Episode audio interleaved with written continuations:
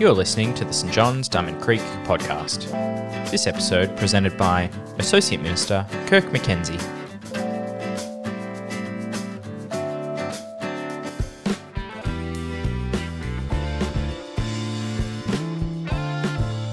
Our reading this morning comes from the Gospel of John, uh, from chapter 20, uh, verses 1 to 18.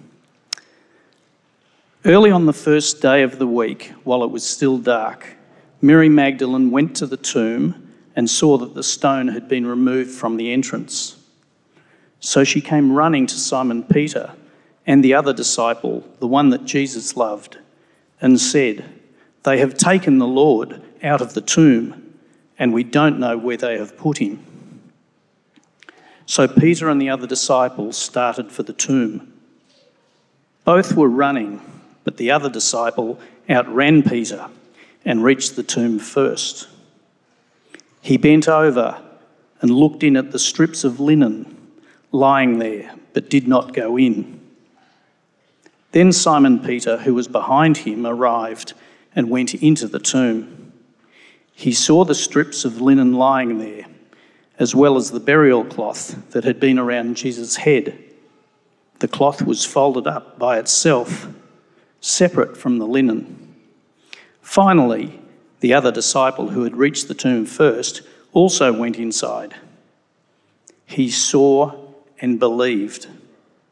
They still did not understand from the scripture that Jesus had to rise from the dead. Then the disciples went back to their homes, but Mary stood outside the tomb crying. As she wept, she bent over to look into the tomb and saw two angels in white seated where Jesus' body had been, one at the head and the other at the foot. They asked her, Woman, why are you crying? They have taken my Lord away, she said, and I do not know where they have put him. At this, she turned around and saw Jesus standing there, but she did not realize that it was Jesus. Woman, he said, why are you crying? Who is it that you are looking for? Thinking he was the gardener, she said, Sir, if you have carried him away, tell me where you have put him, and I will get him. Jesus said to her, Mary. She turned toward him and cried out in Aramaic, Rabboni, which means teacher. Jesus said, Do not hold on to me, for I have not yet returned to the Father. Go instead to my brothers and tell them, I am returning to my Father and your Father, to my God and your God. Mary Magdalene went to the disciples with the news I have seen the Lord. And she told them that he had said these things to her. This is the word of the Lord. Thanks be to God.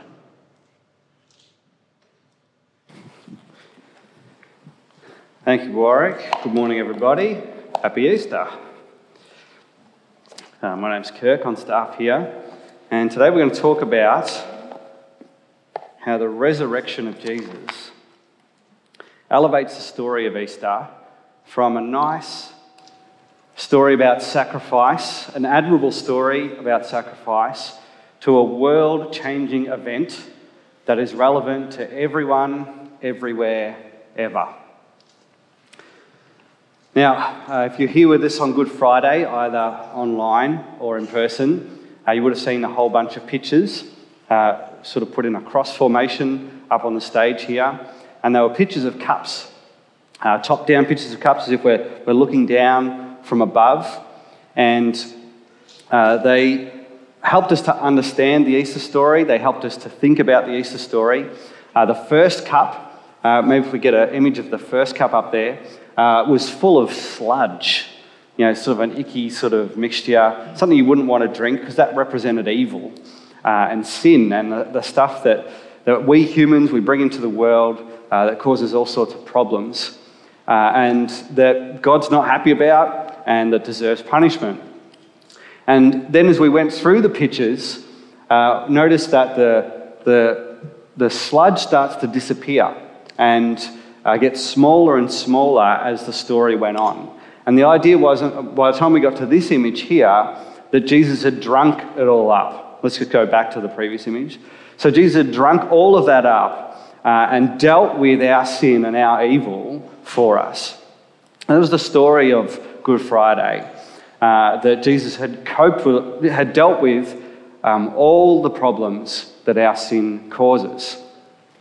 And so we're going to then focus on this image that I have behind us today, uh, the, the, seventh image of the body of Christ. And we'll, we'll talk about that for um, a, a, little bit later on in the talk. But let's go back to the previous one. I just want to sit with the previous image for a moment. How do you feel about what Jesus did on the cross? You know, he died. How do you feel about it? I was talking to my kids about this just the other day. They're six and nine years old. And we talked about the events of Good Friday and all Jesus did on the cross. And I asked them, How do you feel about it? And one of them answered, Cosy, cosy. So, cosy, cosy, I'm reliably informed, is Italian for I feel kind of good and bad at the same time. You know, I'm sort of a little bit in, in the middle of it. They said, well, they felt good about it because it was great to know that they were forgiven for their sins. It's great to know that God loved them so much that they would send Jesus to deal with evil and to the sacrifice that Jesus made and all those positive things that come with what Jesus did. But they also felt bad that Jesus had to die and to go through all the horrible things that he went through, and that the, the story sort of ended up with Jesus being dead. And so they had this sense of feeling cosy cosy about it. Uh, we ran a special Good Friday service a few years ago, and um, a friend of mine said, Oh, they really liked it, but they didn't feel great at the end of it because of the intensity of the story and because of what Jesus had to go through. So, appreciated the service, but didn't feel great. Didn't, didn't love it, really. And the thing is, we know and we appreciate and we respect stories of sacrifice in our culture, and a lot of cultures do this, don't they? You know, where we, we know that when somebody goes through something hard on behalf of others, that we appreciate that. You know, somebody uh, dies or goes through suffering so that others don't have to. That, those stories are often honoured in our culture. We respect that sort of thing. Uh, I would argue that Anzac Day is a really good example of that. You know, where we appreciate the hardship that some people have had to go through in the order that others didn't have to.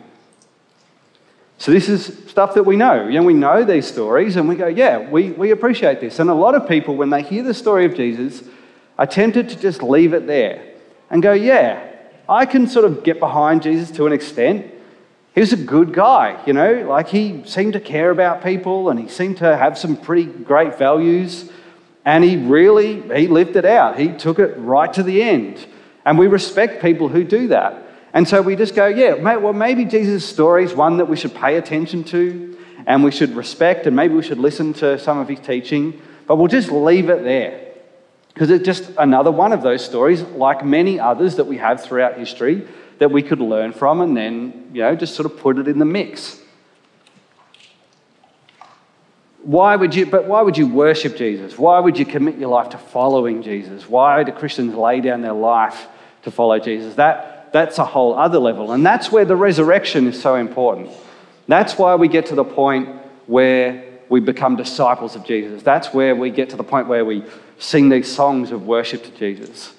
That's where we, we call ourselves Christians, you know, followers of Jesus Christ, Christians, Christians, because of the resurrection. The resurrection is what takes it to the next level. That's what makes the story of Jesus relevant to everyone, ever.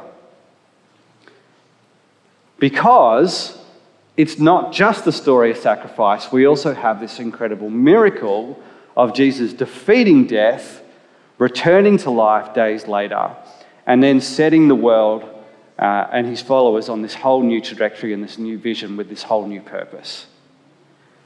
So that's what makes this story uh, greater and elevates it to a whole new level. Also, acknowledge that it is what makes this story harder to believe. So, if you're with us today and you're not currently a Christian, we'll just want to acknowledge that. Or even for Christians as well, it is harder to believe because of it's a, because of the miracle. Like people don't come back to life. That's just you know that's the, the way things are, um, particularly after days and days of being dead. So it does set that bar for believing in Jesus a lot higher. That entry level is a lot more difficult because of the miracle of the resurrection. Now, I can't prove to you that Jesus rose from the dead. That would be um, an impossible task. I can't, can't disprove it either. But there are some things in today's passage that would help us to start taking the possibility of Jesus rising from the dead seriously. See, the book of John, which is where our reading comes from today, uh, is one of four biographies of Jesus' life written by people who knew Jesus. And there's some interesting little details in today's passage that would prompt us to start going, oh, okay, let's take this seriously. This doesn't seem like a work of fiction. This doesn't seem like a story that you would make up just to inspire people or you know some sort of fairy tale just to get people to learn a moral or something like this. There seems to be some details in here that are a bit unexpected. So let me give you some examples. So John, one of Jesus' closest friends, uh, he wrote this in the th- uh, third person. So um, he doesn't refer to himself as I, but he refers to himself indirectly.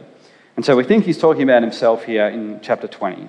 And in verse 5, we think he's describing himself when he says, He bent over and looked in at the strips of linen lying there, but did not go in. So he's got to the tomb where Jesus is being buried, and he doesn't go in, but he looks down into the tomb and he sees the linen, the material that Jesus' body has been wrapped in, but he decides not to go in. So, okay, all right, we're getting a bit of extra detail there. Doesn't seem that important, but okay. Then Simon Peter, his friend, who's, who is um, lagging behind a little bit, he came along behind him and he went straight into the tomb and he saw the strips of linen lying there, as well as the cloth that had been wrapped around Jesus' head. So we're getting a lot of description of linen right here at this amazing story that we're hearing. Position of linen and so on. Again, I'm not sure huge significance here, but this is what we're getting. Um, and then finally, the other disciple, again, John referring to himself, who had reached the tomb first, tomb first, also went inside. He saw and believed, and you go, what did he believe exactly? Oh, then we get a clarification. They still did not understand from Scripture that Jesus had to rise from the dead. So John's saying, well, at that point, they believed that Jesus' body had been taken from the tomb, but they weren't believing that he's actually alive again at that point. So we get this sort of very specific detail about what those two people were believing at that particular point. And so we're going, what's all this detail about who got in there, got there first, and, and then what, I got there first, but I didn't go in, and then he got there second, and he went in, and then I went in, and the, the linen was here and there, and then we believe this there, but then later on we believed that he really was risen from the dead. Like, what? He's summarizing three years of Jesus' life in this biography. It's not that long. If you're a fast reader, you could knock it off before lunchtime if you started now. You know, like you can, you can read it pretty quickly. Why, if you're summarizing three years of Jesus' life, are you putting these details in? Well, one theory is because they were there. This actually happened. John and Peter were actually there, and they're just putting in some details about what actually happened. They didn't make it up. Also, they knew Mary, who we read about, you know, she was the sort of second part of our reading today. They were friends with Mary, and she would have told them what happened, and she would have mentioned that extra detail again, which doesn't seem to have particular significance, that she didn't immediately recognize Jesus. Who did she think he was? The gardener. Why did we need to know that? Well, we didn't really. we didn't. We could have just said, oh, I, I, there, Jesus was there. That would have been enough information. But we get this extra information that she thought he was the gardener. The New Testament, particularly the biographies of Jesus, is full of these little incidental details that would prompt us to start taking these seriously as historical documents. It doesn't prove that Jesus rose from the dead, as I said. But these are little small steps that help us to go, oh, okay, this is not just complete rubbish. This is not just, you know, complete fantasy made up. So when you start there, then you can start doing your own research and you'll see that there's more and more compelling reasons to take the resurrection of Jesus seriously. And uh, you can do that in your own time, and you can let us know if you need some help, and we can point you in different directions. Um, and you can start going, okay, there's more and more reasons to take the resurrection of Jesus seriously. Again, it's a miracle, it's a hard thing to believe in, but there is plenty of evidence to take it seriously. I also want to give you the heads up, though, and say it's not going to, we can't prove it to you. You can't prove it one way or the other. You can't prove that he did rise from the dead. You can't completely disprove it either. And so, you're going to have to, at, some point, it's going to be a faith thing, okay? Uh, it's going to, there's going to be a step of faith, and you're going to need God's help with that. Um, it's not going to be a blind leap of faith into the darkness, but you could have an educated step of faith to believe that Jesus rose from the dead. But as we build our confidence in the resurrection of Jesus, we don't need to feel cosy cosy about what happened on the cross. Why? Because he's not dead, he's risen, he's back, and he's doing really well. Uh, and he's defeated death, actually. Not only did he deal with our sin, but he's defeated death. And he's given us a, a purpose and a focus here on earth. And this is where we come to the idea of being part of the body of Christ. Uh, this idea that uh, it's not just that we've been rescued from our problems, but actually that life here as followers of Jesus uh, is um, now part of this group of people who follow Jesus together, and that Jesus is going to work with us to give us a, a purpose and a focus together, and that there's incredible benefits to that. Sometimes there's this unfortunate idea around Christianity that really all you're doing is saying, I believe in Jesus, so that when you die, you get to go to heaven. And then you just basically hang out in life and you wait for that to happen.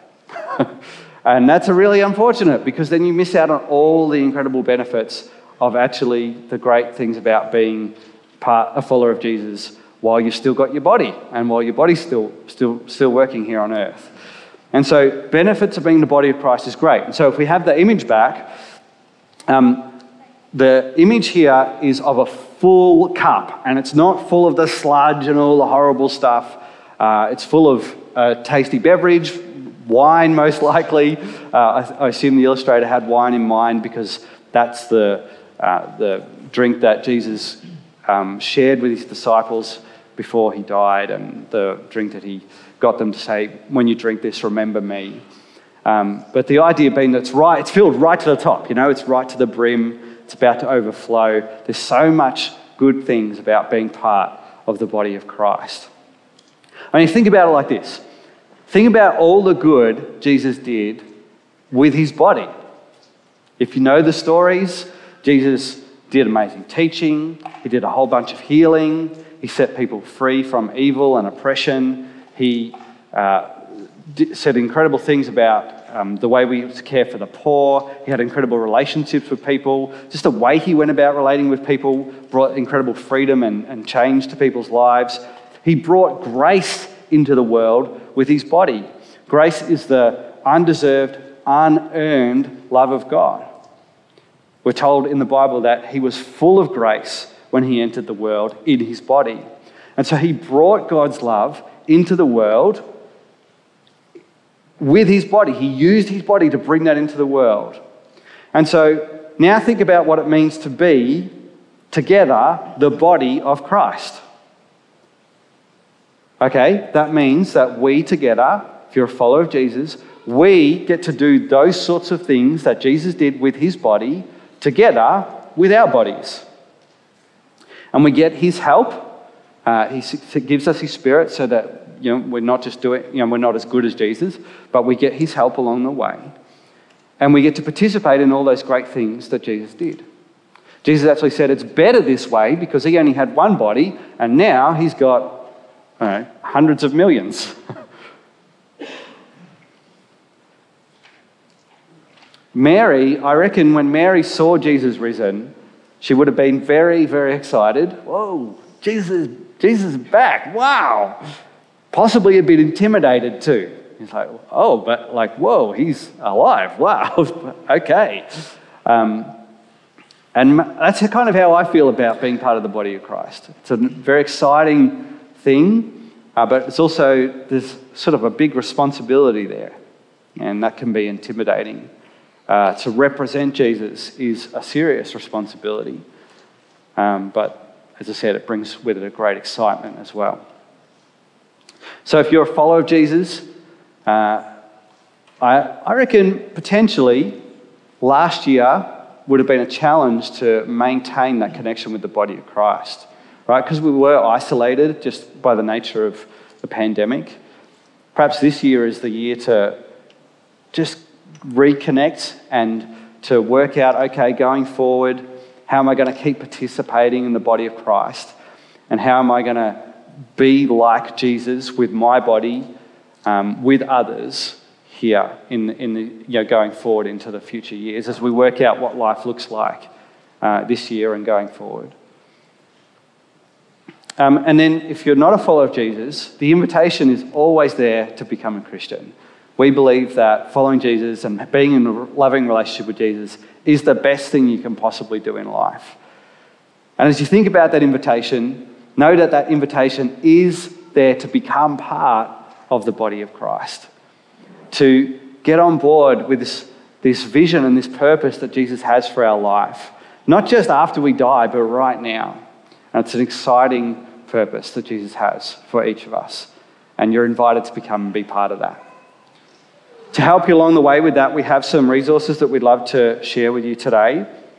And we have a couple of booklets that you might like to take with you. Um, these are available in our foyer, which you can um, take one for free on your way out. Uh, so there's the Why Easter and Why Jesus booklets. Pretty much the same content in either of these, so take your pick. Um, and they give you a really good summary of why you would follow Jesus what, and what the story of Jesus is all about. Um, so do grab one of those on your way out um, if you'd like to take one, or take one for a friend um, as well if you think they'd benefit from it. We also have the story, the biography that John wrote about Jesus, um, available, free copies of that. Um, so you can grab one of those on your way out as well. Um, and if you'd like to talk further about what it means to follow Jesus, then we'd love to have a chat with you as well. Now, you can do that in person today. Find someone who's been up here leading throughout the service and have a chat um, as, as you're able in the foyer out the front, that sort of thing after the service. Or if you need to head off quickly, or if you're watching online, then head to our website uh, stjohnsdc.org.au and click the connect option there um, and let us know that you're keen to keep talking about Jesus and we'll get in contact with you during the holidays and that um, and yeah we'll get so leave us your contact number or email or something and we'll get in contact with you and work out the best way to do that. Uh, also if you're watching on youtube there are some links there which make that pretty easy. You can just click one of those links the connect link um, and that will be the easiest way to do that. So, there's a few steps that you can take if you'd like to investigate Jesus further and find out what it means to be part of the body of Christ.